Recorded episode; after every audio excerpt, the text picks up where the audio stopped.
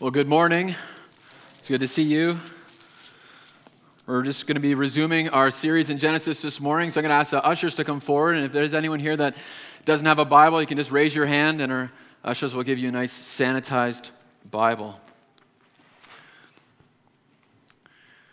So we'll be in chapter 9 of Genesis, verses 18 through 29, page 8 of your pew Bibles, I believe. So let's stand together and hear God's word read.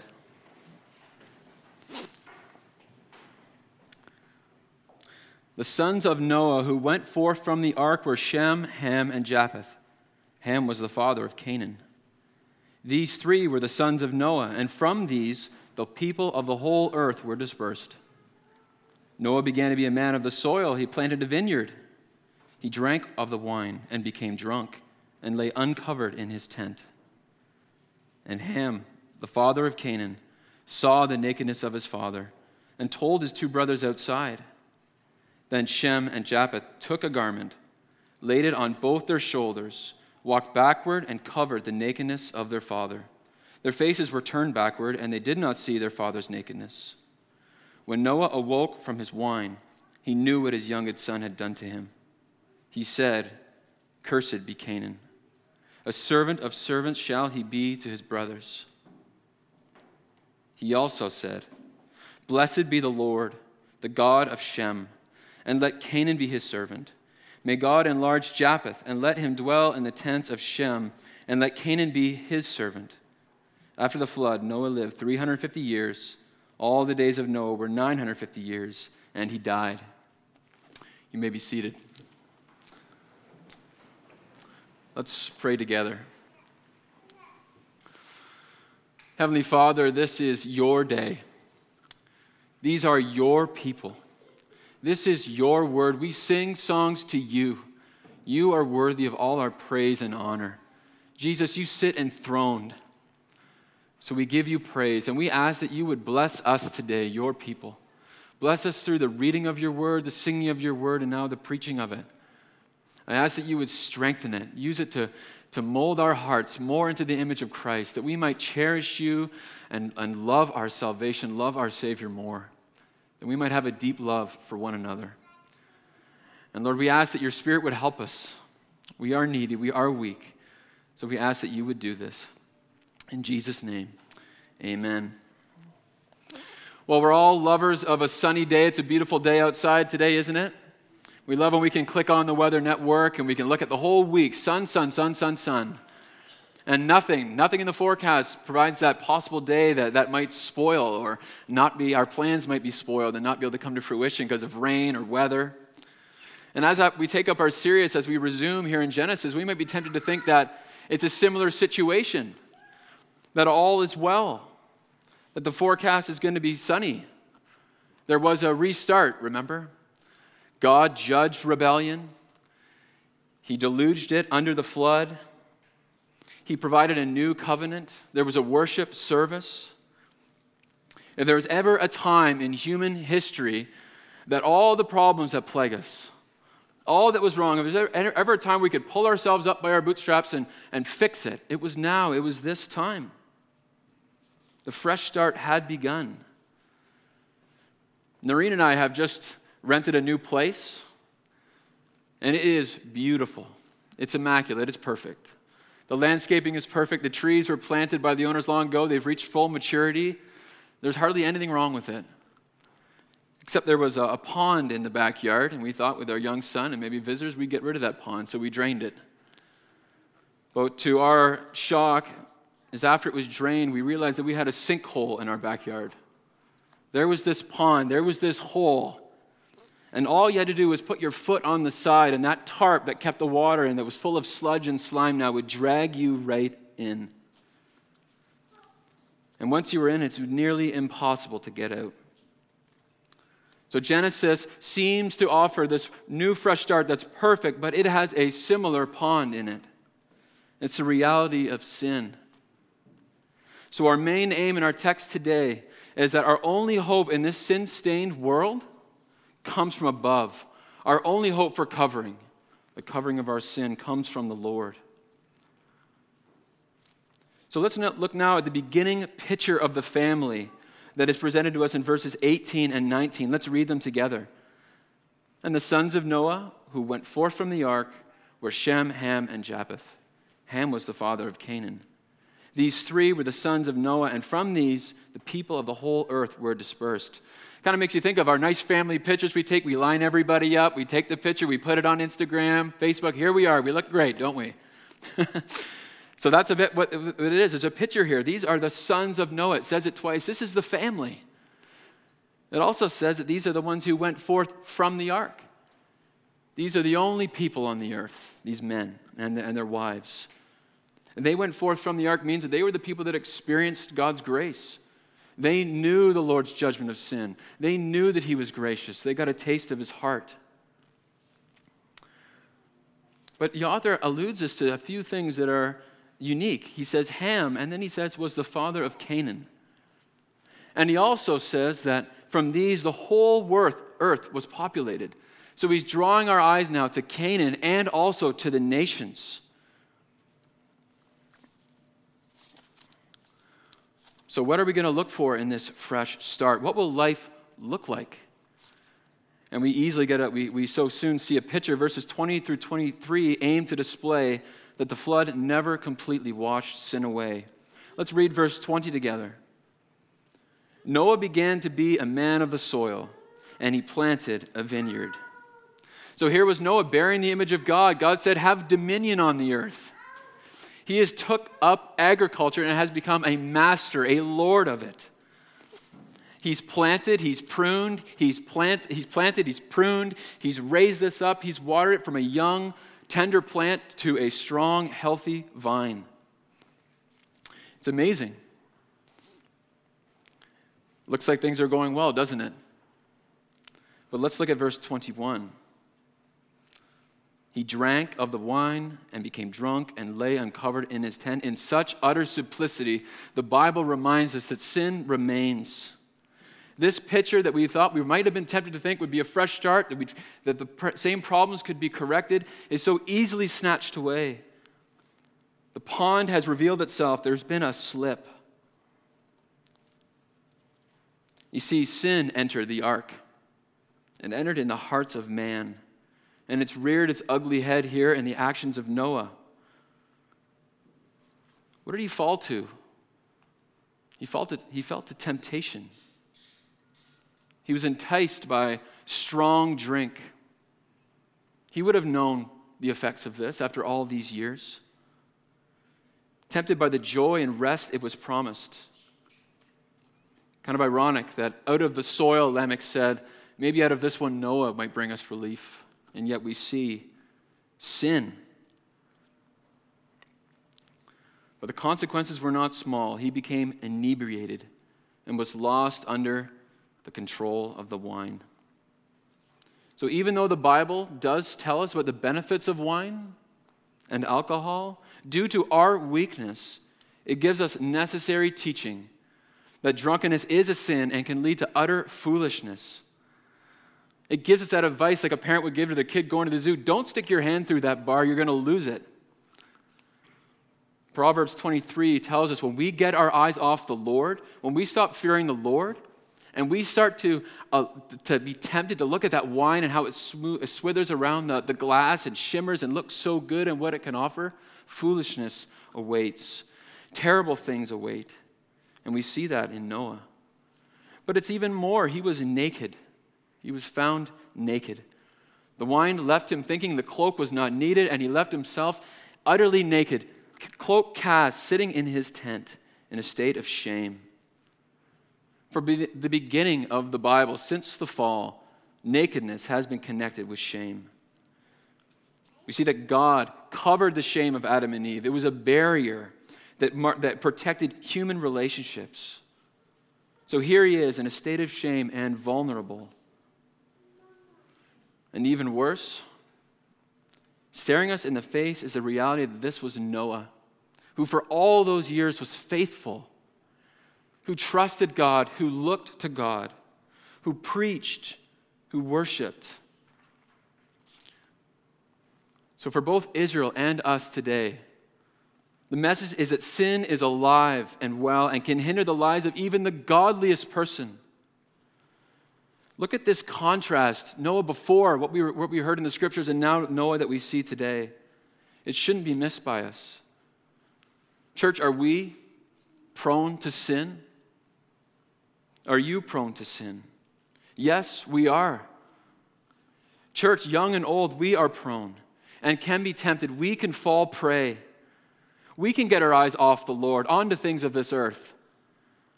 We are susceptible and weak. Noah here and us are always in need of God's sustaining grace. So let us collectively think about that. Let us cherish the gospel. Let us look to the Lord. And what joy to recognize our neediness and our weakness, because it breeds humility. It crushes pride. We are all needy people here today. And this humility will only bring us further together and to sing the Lord's mercies forever. The love of God is a love for sinners. The humble heart he does not despise. But let's move on. Verses 22 and 23 aim to show sin's further effect. Let's read them together. And Ham, the father of Canaan, there it is again, saw the nakedness of his father and told his two brothers outside. So here we see Ham's response.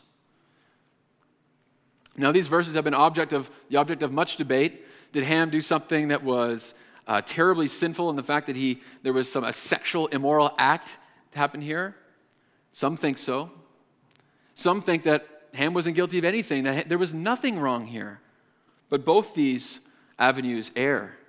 The text simply says he saw his father's nakedness. But this is a sight that should have made him blush, made him instantly snatch the garment that his father had foolishly thrown off and covered him. It was a situation that just screamed, "Cover me, cover it." This was his father. This is a family. The faithful man also and an image bearer. But yet here was this lurid look, this sensual look, one that saw something that shouldn't be seen and actually enjoyed it. Enjoyed the sensual side. He also enjoyed the side that sees his father fall. Enjoyed seeing the righteous fall. The prospect of spreading this shame further enthralled him. If he was in today's day and age, it wouldn't take him long to put this on Instagram, to phone somebody, to let people know. But this look really did take advantage of his father and robbed him of dignity. It was a first step in a moral decline. And this is not scary only because Ham has taken a moral nosedive. He wanted others to laugh about it. It says, he saw the nakedness of his father and told his two brothers outside. Laughter, church, might just be the subtlest way that sin enters our heart, into our families, and into our church. It dumbs our natural conscience that should rise in horror at something like this. It should make our conscience that makes us recoil. It dumbs it down. And oh, how this sensuality has marked our day to day. Our culture plasters it on billboards, on our TV screens, newspapers, on the walls of all the stores we like to frequently visit. It is shameful. And it's scary when we think of the word the New Testament gives us about its danger to the church. In Ephesians 5, it says that the beginning of sexual immoral activity in the church of God is joking, coarse joking, and loose talk. So we too are susceptible to this. So Lord, protect our church from such talk. May we also forsake gossip that doesn't seek to build up somebody, but to seek to highlight their sin and tear them down. So may God grant us his spirit to fight against such things. So may we view others as God does, as Christians, clothed in Christ's righteousness, part of God's family, who God bought with the blood of Jesus Christ, his Son. But there's another contrast in this text, and it's the next reaction. Look to me at verse 23. Then Shem and Japheth took a garment, laid it on both their shoulders, and walked backward and covered the nakedness of their father. Their faces were turned backward, and they did not see their father's nakedness. So while these sins of Noah and Ham come so briefly in Scripture, this one seems to be drawn out. It makes us ask why. Why does the author give us a little bit longer look at this action of Shem and Japheth? He wants us to see the different way they handled the sin of their father and the sin of Ham. He wants us to see how they handled his father's vulnerable state. They didn't degrade their father further, did they? No, we glimpse two people that were actually motivated by discretion and modesty and love for their father. They were immediately concerned with his action. You could just see the scene. Japheth, get the garment. Let's go. Let's cover our father. Let's walk backwards. Let's not look. Let's not degrade him. Let's not partake in this. The text just draws this out. They took the garment and they laid it on their shoulders. They walked backward and they didn't look. It's a wonderful contrast. But it's awkward, isn't it, this sin? It's an awkward story. And how they acted was appropriate. And church, we are the family of Jesus Christ, the church. We are brothers and sisters. So let us take every opportunity to take up this action of Shem and Japheth, and through the power of the Spirit, take every opportunity to cover sin. And that doesn't mean we keep things hidden or put on some act, but it means we do so in a heart of humility as we confess our sins to one another, as we fervently pray for one another, serve one another, honor one another, show Christ's heart to them, and show the same vigilance and modesty. Let's present a true picture of Christ to this broken world around us. This is a hospital for sinners. So this story would draw the minds of Israel to the fifth commandment of God, honor your father and mother. And Shem and Japheth show that love for their father. So God's ways are good, and we see his heart manifested in the action of these two brothers as they did what God did earlier in Genesis, as they covered this, as the Lord covered Adam and Eve with a garment, so does Shem and Japheth.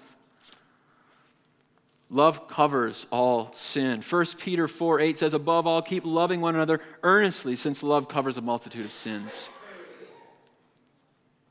Do we marvel at this heart of God? In the coming years, God would give Israel his law. And in that law, God would cover the shame of the lowly. His law allowed people to be released from generational debt, from poverty, and from other things that would actually leave them in that state. His rules are good. So this deed by Shem and Japheth worked to restore their father and his honor. So sin is alive and well, but so is a heart that loves their father. So how will God respond to these sins and responses of Noah's sons? So God gives us a message in this next section, and he points to him as our only hope. So let's read these verses 24 through 27. When Noah awoke from his wine, he knew what his youngest son had done to him. He said, cursed be Canaan. A servant of servants shall he be to his brothers. He also said, blessed be the Lord, the God of Shem, and let Canaan be his servant. May God enlarge Japheth, and let him dwell in the tents of Shem, and let Canaan be his servants. So we read this, and some of this is a little bit confusing. That why is Canaan cursed? Why not Ham? Was Ham not the person that committed the sin? It might be helpful to think of an illustration of a father who owns a vast amount of land.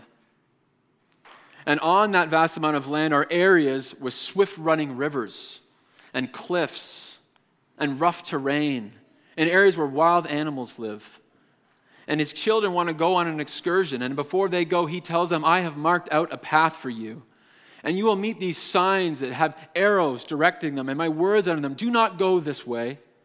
There's no life there. But the way pointing to life, he tells us those things. And that is our God in this text. He gives, even from these early days, the right direction to where blessing and life truly comes. So this curse is on Canaan, because the proclivity and the tendencies of the heart that was embodied in Ham was going to be fully manifested in the Canaanites, with their total disregard for dignity of human life, sexuality, and God. And God would say, I am going to curse this path, this way of life. They will be lowered. It says they will be a servant of servants, literally a slave of slave, lowered further and further into their own humiliation. Bondage to what they have given themselves over to. So he pronounces a curse, but we must realize these curses are only effective if God brings them about. It is God who actualizes these. But this curse does stand as a sign for his children of a clear way of death, no life. But I'm extremely thankful this morning that there's two parts to this oracle from Noah. If there wasn't the second part, we'd be left with, here's danger, and just be like Shem and Japheth, which would be terrible, given over just good works or things like that. But no, he doesn't say that. Look what he says. He says, blessed be the Lord. He points us to the only direction for hope and blessing, and it is God himself. Blessed be the Lord. He points to him. He says, the God of Shem. Here's where true blessing lies. Blessing is in and only to be found and will only be experienced by his people in their relationship with Yahweh. God is to be praised. So Shem had his eyes on the Lord. He was his God. The greatest blessing pictured here is relationship with God. Yahweh is the name for God used here. Blessed be Yahweh. There's an amazing play on words. The name Shem actually just means name. Blessed be the Lord who is going to make his name great through the line of Shem. And we know that that is not detached from the amazing promise in Genesis 3:15, that God was going to send an offspring of Eve to crush the serpent, to eradicate sin, and to bring blessing. So now we see that this Messiah and this Savior is going to come from the tents of Shem. The Old Testament keeps pointing us to him. From Seth, now it's going to be, this line, lineage is going to come. Now it's from Shem that this blessing is going to come, this serpent is crushing is going to come from. And even more so is this wonderful news made manifest when we read that Japheth will be blessed by the Lord himself. Look at verse 27. May God enlarge Japheth and let him dwell in the tents of Shem. Japheth resembles the nations. They too are going to find blessing in relation to Shem and his God. So it's not just blessing for Shem and his lineage, but it's blessing for the nations through the Messiah. And through faith, we know that we all can be made sons of Abraham. This is great news. So now we take this message to them. We pursue the nations with this message, be reconciled to God, enjoy right relationship with him. So yes, God truly gives us hope, even here amidst the darkness, and reveals that all the blessings that Shem and Israel would receive are from the Lord and can be received by others.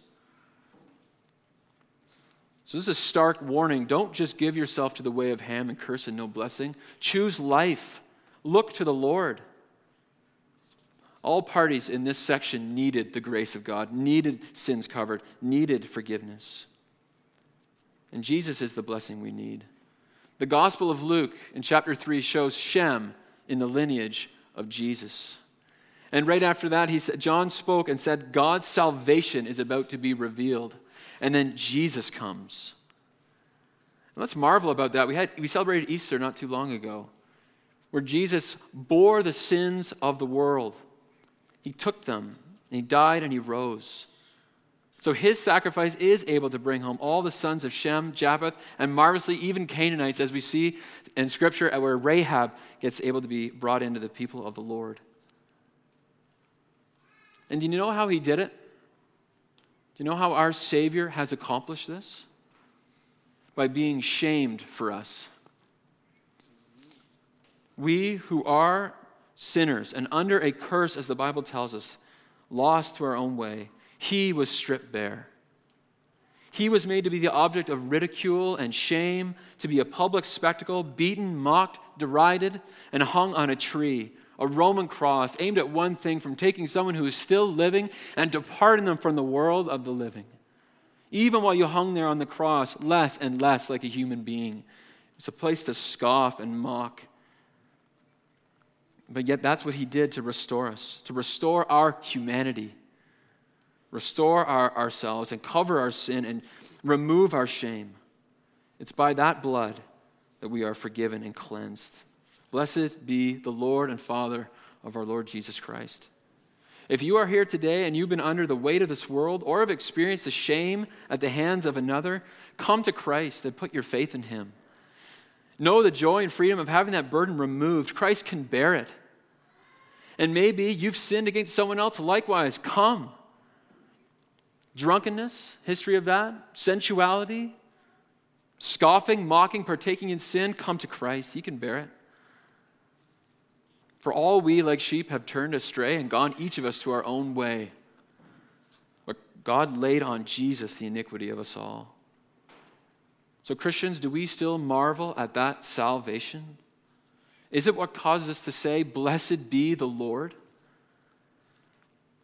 We need to dwell long on the words of the hymnist, which says, "And can it be that I should gain an interest in the Savior's blood? Died he for me who caused his pain? For me who him to death pursued? Amazing love, how can it be that thou, my God, should die for me?" So let us, in light of being forgiven, let every corrupt thing depart from us. Every corrupt piece of gossip flee from our mouths and hearts. And let it be replaced with only things that are good for building up and covering sin. Let all wrath and bitterness and anger and clamor and slander be put far from us. Instead, let us seize all opportunity to display the heart of God to a world in a similar way that Shem and Japheth did, that our Savior did. Let us be kind to one another, tender-hearted, forgiving one another, as God in Christ forgave us. And we have a wonderful salvation. Let's pray together. Heavenly Father, we thank you that even here in these early stages of the Bible, you tell us where true life lies. It's found in you. Blessing is found in you. And we thank you for your commitment and your faithfulness to bring forth your Messiah, to save us from this plight, to cover our sins, and to give us new hearts. So, Father, continue to capture us with the glories of the gospel. In Jesus' name, amen.